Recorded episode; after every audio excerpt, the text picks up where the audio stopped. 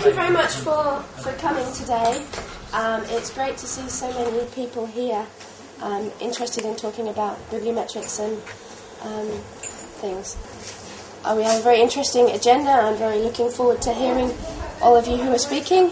Um, and first, I'd like to introduce Nicky Whitsed, who is the library director here at the OU, to give a, a welcome to the meeting and a, an introduction. Thank you. Thank you, Clary. I, I just want to um, add my um, welcome our university and the, library service. And um, I'm amazed at how many people um, have come. I could come in. Is a seat somewhere? It's good to see you. Um, I think it, we've actually got a waiting list for this meeting, so uh, it really is an, uh, an area of growing interest. And I'm looking forward to hearing all the speakers today to learn more about what bibliometrics is all about. I think this gives us, um, as librarians, um, a real opportunity to think, uh, think out our role, um, moving on from the institutional repositories and looking at the ways in which we can support our academics um, in this difficult environment when research funding uh, is so uh, competitive. So I hope you have a, a, really good day and I look forward to meeting some of you perhaps over lunch and I'm going to try and slip in and out when I can. So Clary, over to you. Sure, lovely, thank you. Um, our first speaker is um, Jonathan, joining us from Thomson Reuters, who very kindly have sponsored the event. Thank you, Clary. Thank you, uh, Nicky. Um, the uh, presentation that, that uh, I'm starting with is, I hope, um, a useful way of setting out some background for the day. There are some great speakers uh, here who are going to cover some of this ground in a lot more detail uh, than, than, than, than I will do, but I will introduce some topics. If you want to see the way in which um, bibliometric and related uh, data are used in reporting and in policy. We also have some reports here. Um, there is one on the United Kingdom, which I see some of you picked up, and hot off the press, we have a new report on Brazil, Russia, India, China, and South Korea, uh, which is here, and I've already distributed some of those around please, please do take them, otherwise the OU will have to pulp them all when, when you leave. Um, or they could be sent out to students, of course. Um, so my, I work for Thomson Reuters, where I'm director of R&D.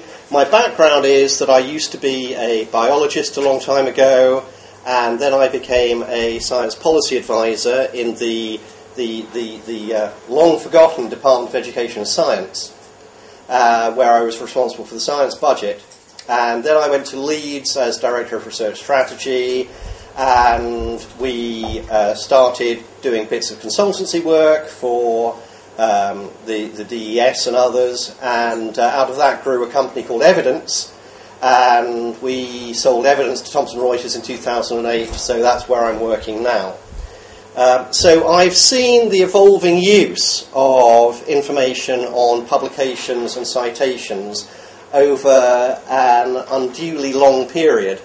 Um, and uh, so, so we've gone from the very first look at how can we make use of, of, of this important output from research to uh, the much more sophisticated employment of, of, of, of, this kind of information alongside other information today. What do I tap onto? Um, if you press on the that the next arrow. Uh, great, good. Okay, so for the first slide, I'm actually going back to a piece of work that was done by uh, Luke Leydesdorff and Paul Wouters uh, some while ago, and this is just identifying where citations have come from. And although uh, we understand that every piece of, of, of, of, research that is published refers back to its antecedents, to the, infi- the information and the knowledge on which it is based, the conventional form of the citation is, is, is relatively recent.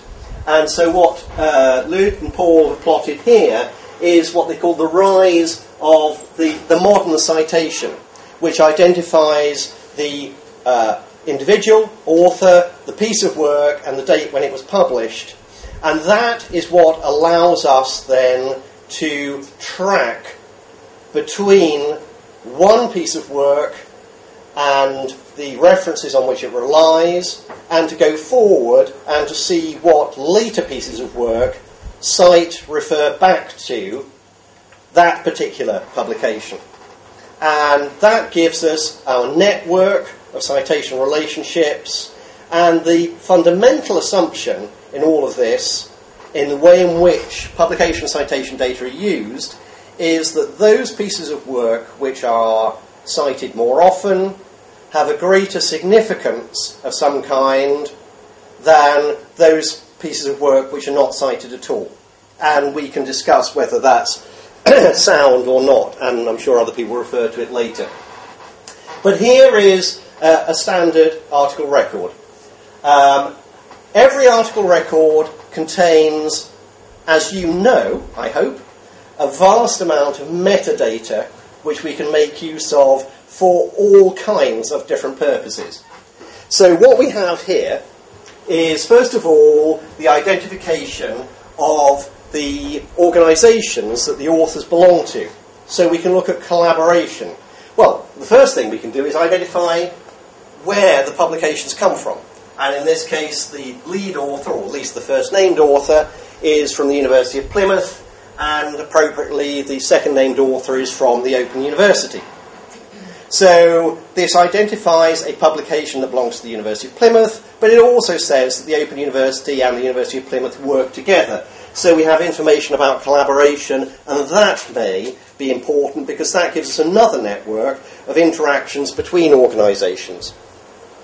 We can also assign every publication to a category because the publication belongs in a journal and groups of journals are brought together in categories of cognate literature, literature that has more in common with other journals in that category than it does with the rest of the available literature.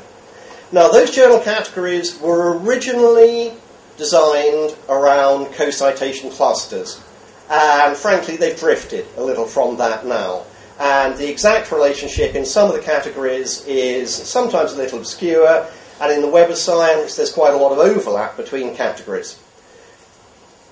Some people would say that journal categories are losing their definition, and that actually we have to look at every journal, every article, as an item on its own, and look at contextual information around that.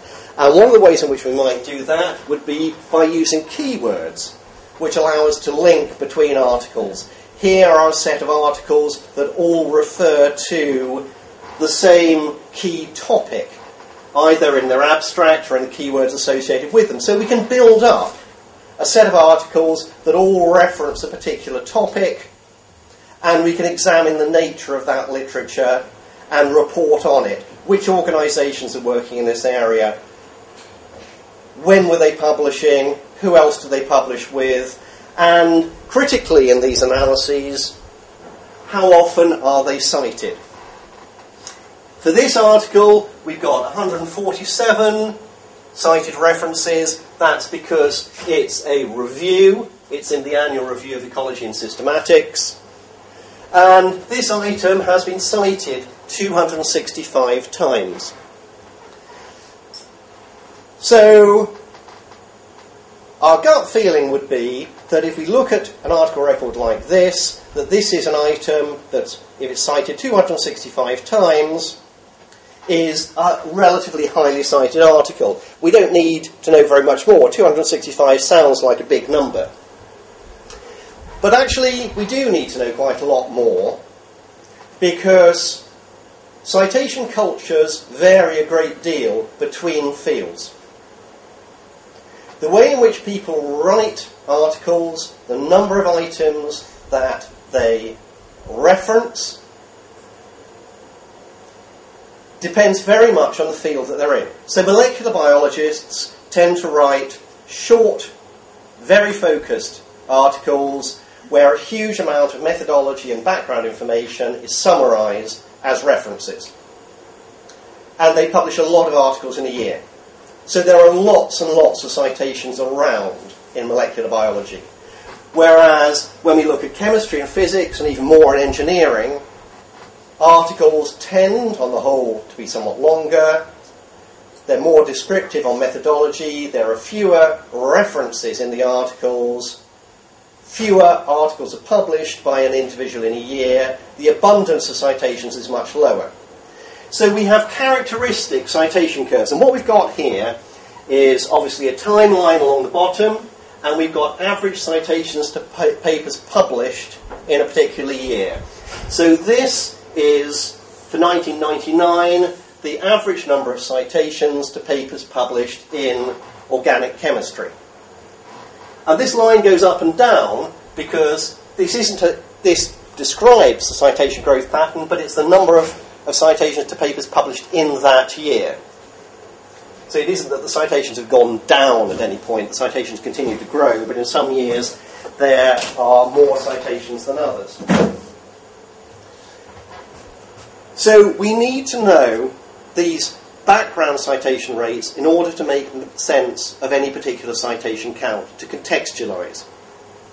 And here we have an interesting example with nanoscience of a field that 20 years ago was cited in rather the same way as other physical sciences, but be- because it's become of extreme policy interest, because it is cutting edge science, it's an area that a lot more people are working in, and the rate of knowledge development has accelerated, that the citation rates are now looking much more like the life sciences. So things change in different fields as well. once we can index citation counts, once we have a relative or a rebased or a normalized citation count for a paper, which takes into account the field that it's published in and which takes into account the year that it was published, we can then begin to aggregate our papers to look at a sensible index of relative citation impact for a research group or a department or a university and compare it with others.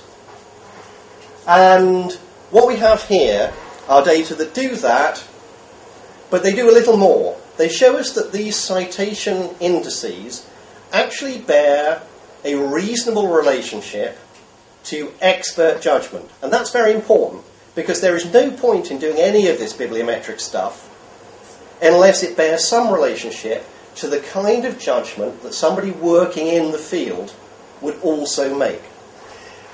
What we've got here is data from the research assessment exercise, and it's actually from RAE 2001. What we have along this axis is the relative citation impact of the articles that were submitted to the RAE. So remember, every academic submitting four items. We can pull those four items out of the RAE database. We can match them up to a citation database. We can see how frequently those items were cited, normalize those citation counts for the year they were published, the field that they were published in, and we got an average for a particular unit. Each one of these markers on here is for a university submission, the average for a university submission to UOA 18 in 2001. And you can see here that compared to world average, most of these averages are above world average. We're going up here about four, five, in some cases six times world average. Those are the four items selected by those people. But those people came from departments where there was a lot of other stuff published as well. So on this axis, we've taken the information for the same university, for that department of chemistry. We've looked at all of their publications over the census period for the RAE, and we've taken the average impact of those articles. So here we've got a unit where the articles submitted were about twice world average, and that was from a pool of publications that were about one and a quarter times world average. So, that tells us immediately that academics are actually quite intelligent. which I'm sure is something you doubt from time to time. They are able to select relatively good publications to submit to the RAE. They have made a selection of the more highly cited items. And there's a relationship between those as well. But we also have in here a little bit more information because we can split all of those submissions up according to the grade that the panel awarded that submission as a whole. And what we've got here at that end the submissions that were five star, five, four, and threes. So the peer judgment, which did not use citation data, awarded a grade which is coherent with the relative position that we would have assumed had we looked at the bibliometric data. There is a good relationship between the peer judgment and the bibliometric information. But there is also a lot of residual variance. So here we've got a grade 3 department where actually the average citation impact is, is relatively high. So there is a relationship between expert judgment and bibliometric indicators, but they are not a direct substitute for one another. We cannot abandon peer review and just use bibliometrics. Bibliometrics support peer review. So where did all this come from? What we have used it for this is the Thomson Reuters Web of Science. There are now other products also available. This grew out of a paper that Eugene Garfield published in Science in 1955, where he first described the relationship between citation counts and some notion of impact. He didn't say this was quality, and we don't assert now that bibliometrics are giving us a direct measure of quality, but he did say that papers that are cited more often have had some greater impact in some way than, paper, than papers that are not cited at all. So his work grew into the Science Citation Index. That was first used by the National Science Foundation in the US in the 70s to build up their science and engineering indicators. Work here in Europe extended that a lot further and began to develop a theory, a field of scientometrics. Behind this, now all these data were available. And in 1992, for the first time here in the UK, the advisory board for the research councils, which I was working for, began to work with ISI, Garfield's company in Philadelphia, to look at the relative bibliometric performance of the UK in different fields compared with, with other countries. Now, why were we doing this? well, the reason why research evaluation emerged here in the UK was because we were running out of money. There is never enough money to support all the good ideas that people have. So we have to be selective about which research gets supported. And that's inevitable. We have to make choices. And that doesn't mean that we're necessarily choosing between good and bad. It often means that we're choosing between different shades of good. In 1960, there was a huge investment in higher education research, and that was captured by Harold Wilson's comment about the white heat of the technological revolution. In the 1970s, we had the oil crisis, and when the Labour government came back in, Shirley Williams, who was then Secretary of State for Education, made the comment about the need for retrenchment and for the scientists, the party is over.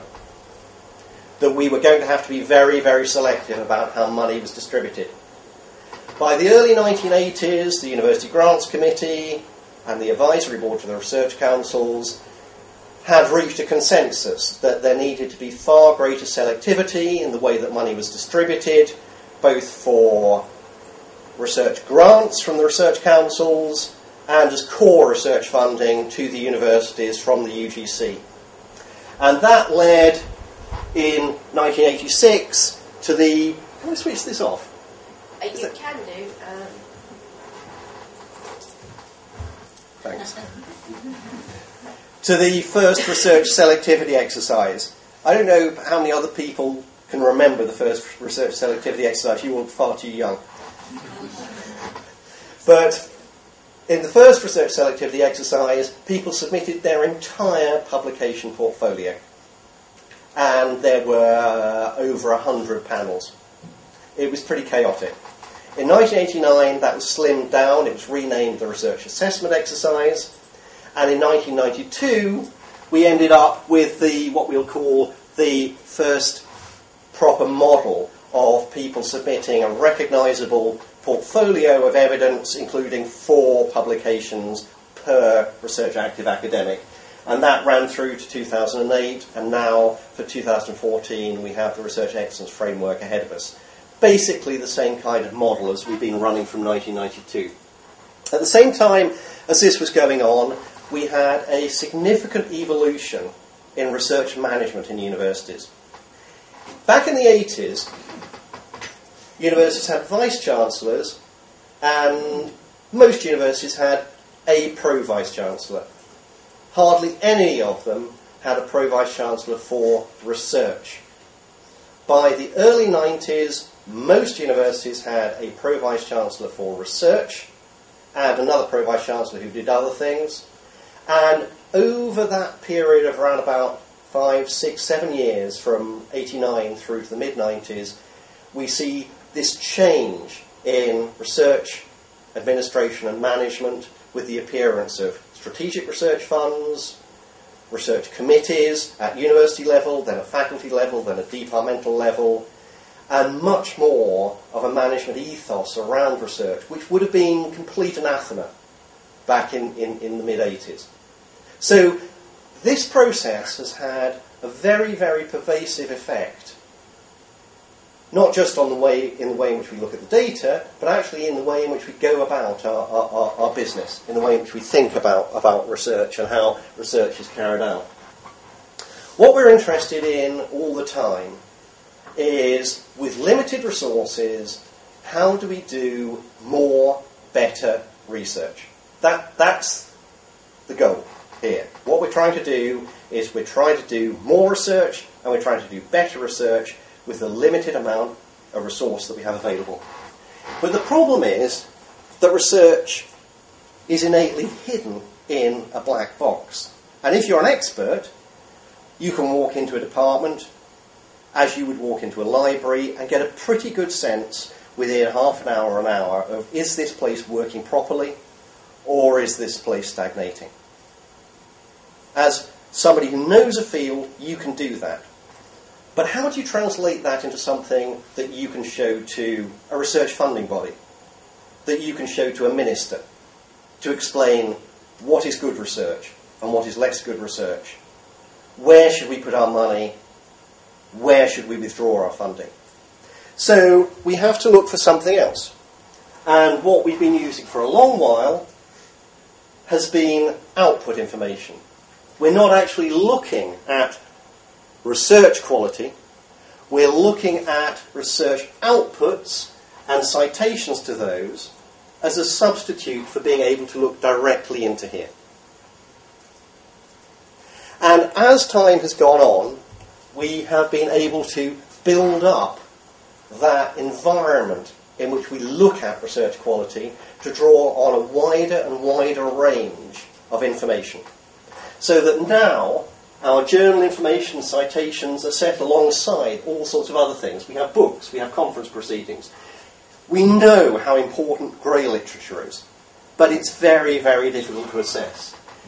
The most important output from the research base is almost certainly people. We want to track people, if we possibly can, into employment to see where they go, to see where those people are being trained we know we have effects not only on academia through publications, but also we have economic and we have social impacts of research.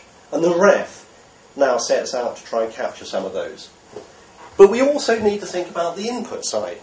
And what would be even better is to go back further and see how well we're translating original ideas into proposals that get funded and then produce significant outputs.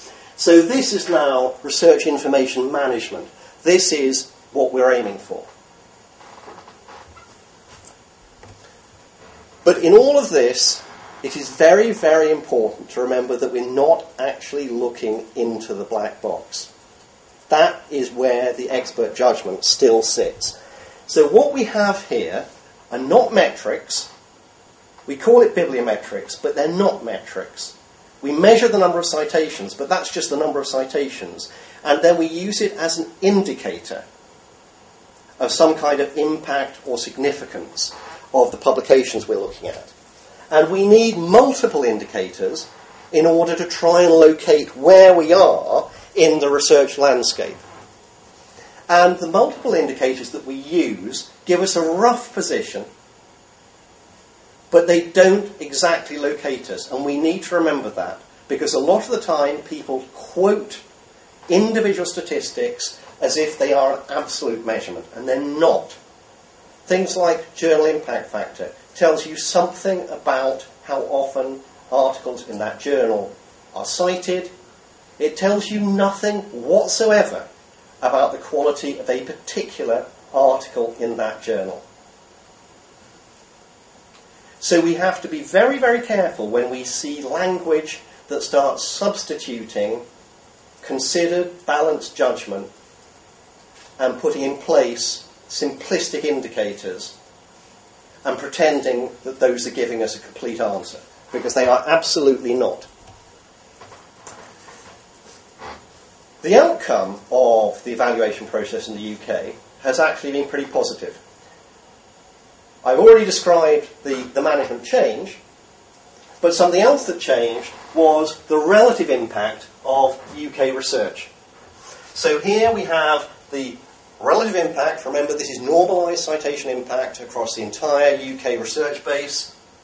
One is world average, so we start off above world average. This is through from 81 through to 2009 in these data. Each one of these arrows is when a research assessment exercise took place. In the early 80s, there was a decline in progress in the average relative quality of UK research. We were short of money, and that money wasn't being distributed very effectively, and it wasn't producing very good research outputs. The research selectivity exercise came in and transmuted into the RAE, and from that point we see a progressive improvement in the average citation impact of UK research publications. Now, this doesn't prove, in any sense, that the RAE produced the outcome, because the RAE was part of a consensus research environment in which people were saying there must be greater selectivity, we have to have more conscious management, we need to think about what we're doing, we need to think how we're publishing. So all of these things were happening, but the RAE was one of the major signals in that environment, which was telling people that they had to think more consciously about the research that they were doing. And the outcome of that has produced this significant improvement in the UK's relative position as reflected in these indicators. And that was a pervasive improvement. If we break down the performance in relation to the different grades coming out of an RAE, this is the improvement through the 90s in four graded departments, three A's and three B's, and if you look at the rubric for the RAE and what it says about the average quality of research which is associated with different grades, then for four it says predominantly national with some part of international quality research. And what we see for the fours was that they started off around world average and progressively improved to being substantially above world average by the end of that period. So again, there's quite a good relationship between the judgment of a peer panel and what the indicators are telling us. there was also other behaviour that was going on underneath this.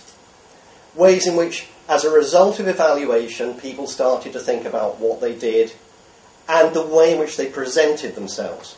And this goes on, whatever you try and do to correct things, every time you start evaluating a system, the behaviour of the system changes. Some of that behavioural change is what you want, some of it is happenstance, some of it may be quite contradictory to what you want. And however clever HEFCE tries to be, there are 50,000 academics out there who will be thinking about ways of gaming it, and you can't control all of it. But at a large scale, as we go through 96, 2001 to 2008, this is breaking down the different units of assessment into some broad areas of science, engineering, social science, humanities, and arts we've got the number and proportion of different outputs submitted by academics to the RAE. For the scientists, 90%, 95% are journal articles. For the engineers, we start off with 30% conference proceedings, 15% conference proceedings, 2% conference proceedings, with an increase in the relative frequency of journal articles. And for the social scientists, we start off with 49% journal articles. By 2001, 65% of what's being submitted are journal articles. In 2008, 75% of what the social scientists submitted were journal articles. Does this represent a change in the way in which social scientists were publishing? Or does it represent a change in what social scientists thought of as the material that best represented their highest quality research. It certainly was a change in what they actually put forward to the RAE for the peer panels to look at. Now, the problem with everything that I've shown you so far is that it's been about average citation impact. and research activity is very, very skewed. A small number of people have a huge amount of research money, and most people have rather little money for their research. Some research groups have many students in their cohort and are producing lots of PhDs every year. Other people maybe have one PhD student every five years or so. And the same for publications, and amongst publications, the same for citations. That some publications are cited an enormous number of times. Many publications are cited hardly at all or are never cited. It's very skewed. Averages do not represent the middle, the centre of the distribution. The averages are well above the median. So the underlying distribution isn't what you think it might be. And that can be very confusing when it comes to explaining it to managers and policymakers and the average is really only one component of what you need as a fuller description of the distribution of performance and activity. So we prefer to look at different kinds of diagram that unpack that impact in various ways. This is still using average citation impact. And what we've got here is over 20 years, the average citation impact for a set of G7 countries and China. And on this, we can see the improvement in the relative performance of China, but it's still a long way behind UK, France, Germany, USA. So that's fine, we've got nothing to worry about. The Chinese publishing a lot of stuff, but you know, it's not really that good. However, if we unpack that average and we look at the distribution of performance, we see that the Chinese are producing a great deal of excellent research. What we have here is a scale of relative impact, and world average is here. These are the papers which have never been cited. It's a 10 year sample. it's a 10 year sample. Yeah, it's a 10 year sample. These are papers that have not been cited. Some of them, when this analysis was done, were relatively recently published and will be cited at some point. Some of them are never going to get cited. even by the people who wrote them. In these categories, we have cited papers. And there's world average. This category is papers cited world average to half, half to a quarter, a quarter to an eighth. These are papers that are cited world average to twice world average, two to four times world average, four to eight, more than eight times world average. Remember, all of these papers, their actual citation count has been normalised for the subject category they're in and for the year they were published. And here's the Chinese curve. And this is the percentage of their output over the 10 year period 10%, 20%. Because the numbers of papers for the UK and China are somewhat different over that period. China has now overtaken the UK, gone way past it. But we've got different numbers of papers here, so this is the per- percentage of papers in each of these categories. And what we can see is that although the Chinese have many, many more uncited papers relative to their total output than the UK does, they are already producing papers here that are cited four to eight times world average. About 5% of their papers and 1.5% of their papers are cited more than eight times world average. That's very, very highly cited. So, already by unpacking, we're beginning to see a somewhat different picture than averages. This is UK data, and here we've separated out the golden triangle of Cambridge, Oxford, UCL, Imperial, and the LSE from the higher education sector as a whole. And we can see again here this excess of relatively highly cited papers from those universities compared to the rest of the HE sector. So this is explaining a lot more than we would get from just looking at averages. There is no single form of impact. That's the other thing we need to remember. When we look at university research performance, when we look at publications and citations, we're looking at activity across a wide range of subjects. And if we pile it all up together, we're hiding a huge amount of information. So in these footprints, we've broken down the citation impact for a set of laboratories that are working in molecular biology, in particular in the context of cancer research. Here, as a comparator, we have uh, the Laboratory of Molecular Biology in Cambridge. This is EMBL at Heidelberg. This is Sloan Kettering in New York, Salk Institute, Scripps. So these are leading research institutes around the world working in related areas, but you can see here that their footprints differ. So that EMBL has by far the highest citation impact in genetics and heredity, but over here in immunology, it's much less than it is for some of the others, and it's the Salk that's highest. So a single average wouldn't have described any of this for us. We need to break down into distributions, we need to break down into components before we really understand what's going on. Another way of looking at the same kind of data are bubble diagrams, because those allow us to put multiple indicators about the same data onto one diagram to look at in one go. What we have here are uh, diagrams for China and for the US. And this is from a study where we were asked to look at research about clean vehicles. Each one of these bubbles represents a particular institution. Berkeley here, MIT, Zhejiang, Tsinghua over there. On this axis, we have the percentage of the Institute's papers that are in the world's top 10%. Here we have their average citation impact.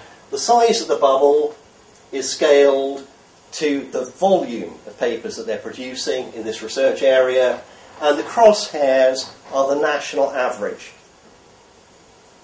Now, you can take your institution's publications and produce a similar diagram where you would either look at yourself against another institution or you would break down the research areas inside the university.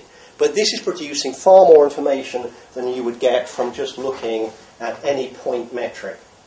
And that's the important thing with this information is that it needs to be broken out. Evaluation approaches, people don't always agree on how best to evaluate any research area. Bibliometrics is trotted out as, well, this is the way we should do things. It's incredibly useful. But different people have different views according to the research area that they're in and their experience of the data about how indicators should be used. Very few programs have a single objective, and that needs to be taken into account as well. So, evaluation, if it's done at all, should be built in at the beginning as part of planning a program, not introduced at the end. It's very, very bad to be called in at the end to evaluate something which is already over. You have to compare like with like. You've seen in the earlier diagrams, you can't directly compare molecular biology and engineering, let alone molecular biology and social sciences. There are all sorts of merit objectives. The reasons for doing something may be because you want to increase the amount of postgraduate training you have, rather than necessarily to focus solely on research itself. It may be about building up capacity. It may be about developing facilities. So that needs to be brought into account.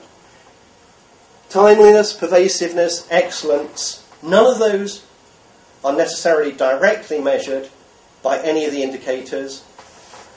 Bibliometrics is a good way of getting an indicator for excellence if you accept the relationship between impact and peer judgments. But you always need those peer judgments in there as well. And with a good and well informed system, you gradually work from the what happened, where evaluation only just gets brought in at the end, through to a richer and richer system of information management, which I think is the area that you're all squarely in the centre of, so that you can produce more and more informed outcomes for the people who are doing the research. Thank you.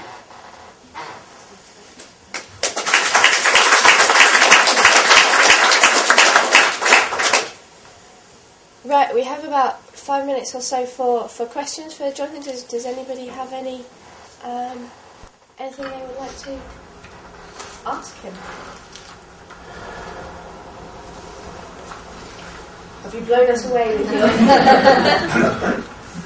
yes, Just a, a quick question. The, the, graph that you showed with China mm. getting more and more citations, do you know if those citations have come from articles worldwide or from other authors in China? Is that something that's... Well, that's a very good question. So, so as you get into, and I, I would guess that probably somebody will talk about self-citations later on. So, so, so, so perhaps we'll, we'll, we'll, be able to come back to this. Yes, self-citation is, is an issue, and self-citation can happen at a number of levels. So self-citation is when people cite their own work. Self-citation can be when somebody in your laboratory cites your work because you're working together in the same place. Self-citation can be at a national level. So when people in the UK cite other UK papers, is that more or, or, or, or, is it less valuable than a citation that comes from outside the UK? And HEFCE has looked at that. HEFCE is interested in putting information to the ref panels about the balance of citations that are domestic and international. So that's where, where, where your question is coming from, is what does that look like for China? And there is a widespread supposition that a relatively high proportion, and some would say a disproportionate part of the citations Chinese articles are from elsewhere in China.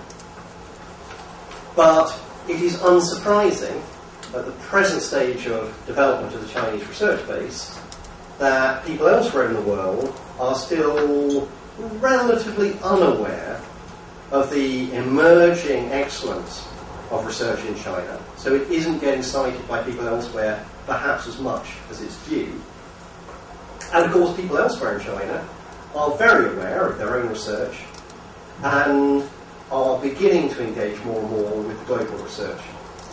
So there is a disproportionate balance of domestic and international citations for Chinese research. I'm not sure we should draw too many conclusions about that. But- at the worldwide yeah, impact of their research. It is. It is. that's right, yeah, yeah. The, the, the, I mean, at the moment, I think we're seeing what we, we see with, with China and with Brazil Um, and to some extent with Korea, although Korea Korea is more, more established, is that the, these research bases are expanding so fast that the dynamics and the characteristics of, of the research base in those countries is not like the dynamics of G7 countries, which have had an established research base for a quarter of a century. We've been through a generation more of, of, of relatively well-funded researchers with, with good facilities. And our indicators look pretty much the same from year to year. And the Chinese indicators are like that. They're completely different and very disruptive. So, so they are different.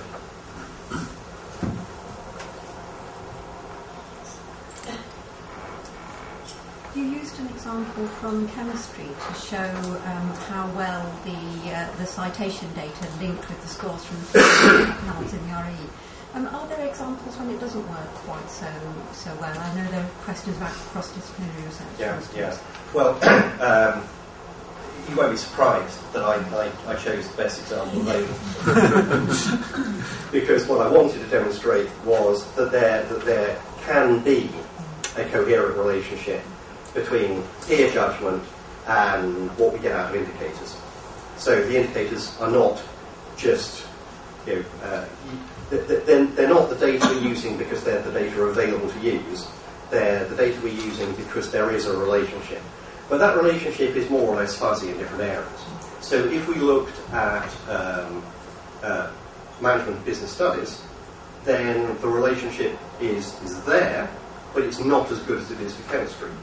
If we look at economics, it's a bit better because there are differences in the way in which people publish in management and in, economics, which are relatively closely related areas, which lend themselves more to a, or less to a quantitative approach. So, so, so quantitative indicators would work more soundly for economics research in the UK than for management and business research in the UK. We shift to a different jurisdiction, a different country, where the culture and economics is a little bit different. We would have to check again. It may not work as well there. If we shift the States, I suspect it would probably work. It, it- even, it- there would be an even better correlation.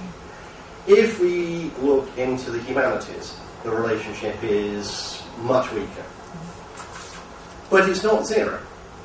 So if we, if we, if we, if we present an analysis to, back to an expert panel, then they'll look at it and say, as they have done for history, yeah, that's, that looks about right. But you can't substitute their work and put the quantitative analysis in instead. That won't do. As I said, the residual variance is far too high for that. So if we look at what HEFCE is agreeing to do for the REF, then we see bibliometric indicators as something that will be made available to panels in science and technology areas, but are not going to be used for panels in other areas. And that, that makes sense, because that's the area where it can be most useful. What I think is, is a good way of, of using information is actually as a challenge mechanism. That you allow a peer review panel to carry out its work, to look at a whole portfolio of information, to arrive at some indicative judgments of what they think is excellent, very good, good, less good, and then you present them with quantitative information. And you look for the variance between their judgment and the quantitative information. And you then you don't you don't say this is wrong or that's wrong. You just look for why there is divergence in outcome. And, and that divergence in outcome may be very interesting in itself. That, that, that this panel judges this to be very good, although the indicators, the quantitative indicators, don't suggest that. And these are the reasons why, because we understand it's an emerging research area, which is rapidly becoming more important, but that hasn't appeared in the publication data yet.